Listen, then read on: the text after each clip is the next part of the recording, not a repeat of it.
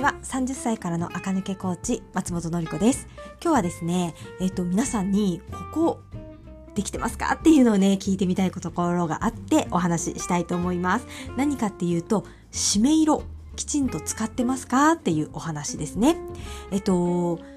今ねもう最近この話がすごく多いですけどワードローブレッスンをしていて自撮りを送っていただくんですけれどやっぱり皆さんねあの着てる服を全体通して見ると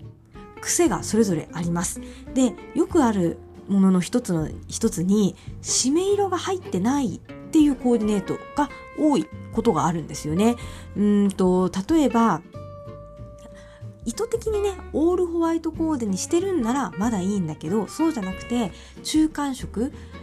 グレーとベージュとモカとみたいなので3色使ったコーディネートになっちゃうと抜け感もなければ締まり感もないんですよね。どっちかモカベージュグレーだったらベージュを真っ白に変えるとかねで、えっと、締めをちょっとね濃い色をベルトとかに入れるとかしていただいた方が本当ランスがいいんですけれどお買い物する時ってねやっぱりトルソーで買うんじゃなくて一個一個の品物を買っていくのでベージュ買ってグレー買ってモカ買っとけば平気かな何にでも合うよねと思ってそのままそれをパッと見につけちゃうと一個一個に罪はないけど全体的にぼんやりしたおばさんが出来上がるっていう状況に、ね、なるんですよ私たちね。でそれを防ぐために締め色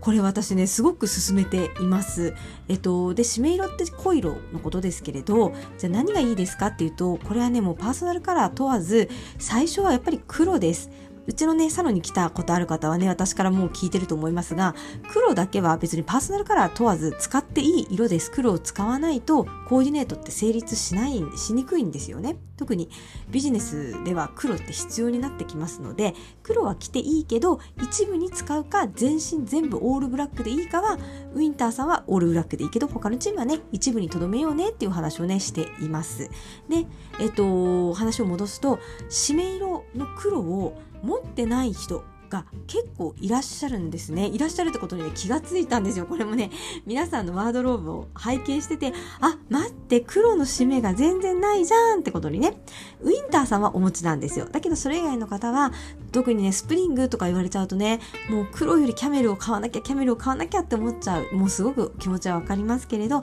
まず最初に黒がある前提で、プラスアルファでキャメルを買っていくってことなんですよね、締めはね。だから、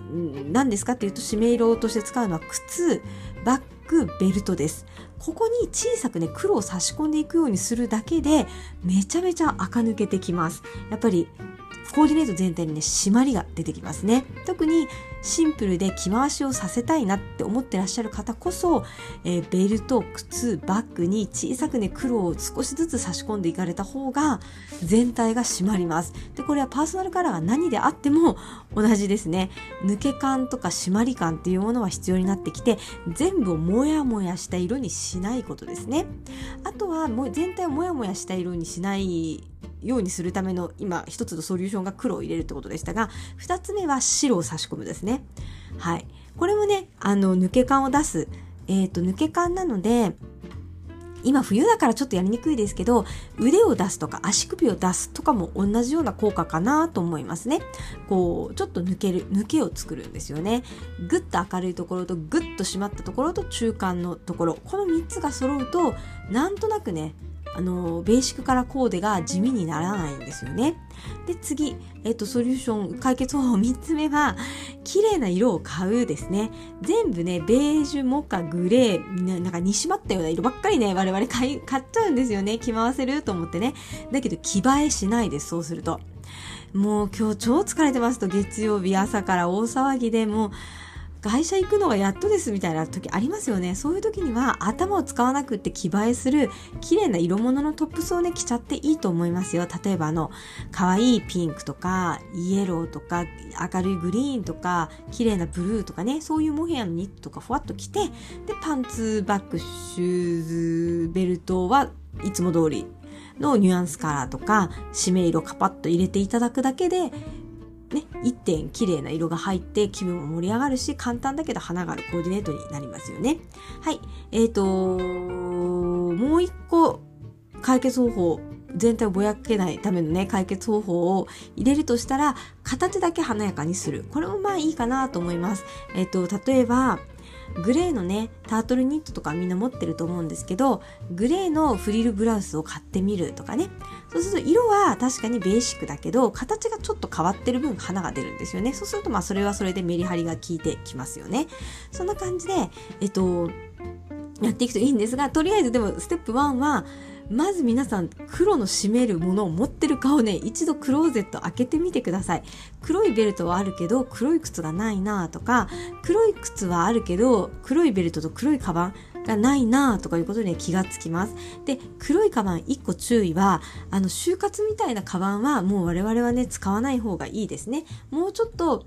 えっ、ー、とおしゃれ。おしゃれなものって何？っていうとあーあの普通に洋服屋さんとかねセレクトショップに売ってる A4 の入るバッグとかにしていただいた方が